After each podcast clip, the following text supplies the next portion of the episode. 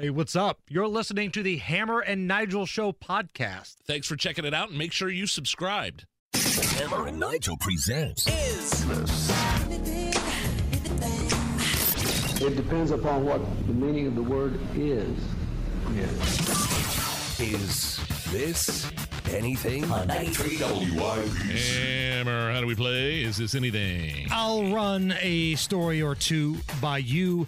You break down all the information that's been presented, and then you give us a verdict. Is the story anything or not? Yeah, let's do it.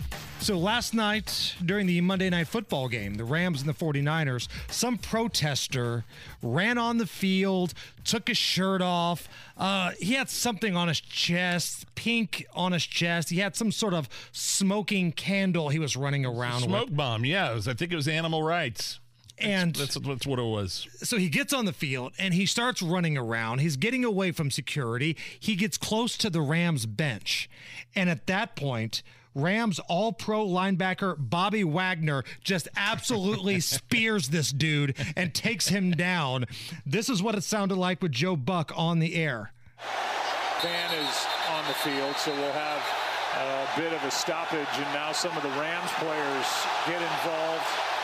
And uh, Bobby Wagner had had enough. He just took the fan down. I just saw somebody running on the field, and he looked like he wasn't supposed to be on the field. So I saw security was having a little problem, so I helped him out. So this guy runs in front of the Rams bench. Yeah, this is something for sure. He runs in front of the Rams bench. He's a protester, animal rights, got this pink smoke bomb. And then I think it was there were two guys. It was the defensive end. Mc, McKinley kind of chased him directly into the path of uh, what's his name, Wagner. Yeah. and he just leveled him. And people are. It's unfortunate that was the hit of the game for those guys. It was. Six million people have viewed this so far. By the way, I don't know why ESPN. Like, if you were watching the the broadcast on ESPN, they didn't show it. They never show sometimes the most interesting parts of the game, right? Which is streak. He's not a streaker, but I guess he was streaking. I guess streaker means like you're you're naked, right? Right. Okay. For there's me, a definition. streaker means no underpants. So this guy was running across the field. He did have pants on. Uh, fortunately or unfortunately, depending on if you were being entertained. and then it was Joe Buck on the call there. Do People, why do people give Joe Buck such a hard time? Joe I Buck like and him as a Nickelback are the two people Right. that catch more hell from, you know, just the casual observers than anybody else. And and so now that being said, the Hammer Nigel show. Uh, featuring Joe Buck's infamous call when Randy Moss fake mooned the crowd at Lambeau Field. Here is Nickel Buck.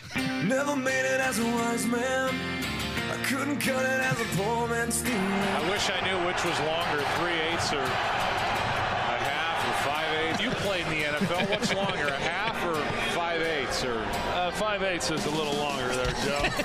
This is how you remind me of what I really am.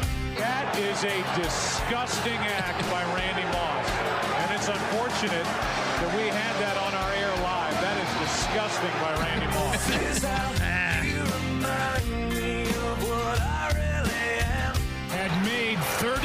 39 straight inside 40 yards. And you can't blame the announcer on that one, folks. I waited till after the miss. Ah, no, we're gonna blame you. I don't know what's bigger, five eighths or a half. The And- it's a gentleman, Nickel Buck, by the way. And honestly, the Randy Moss thing wasn't bad. He, he didn't take his bare ass out and moon the crowd. He just kind of faked it, you know? Was there a guy right. that pretended to poop out a football?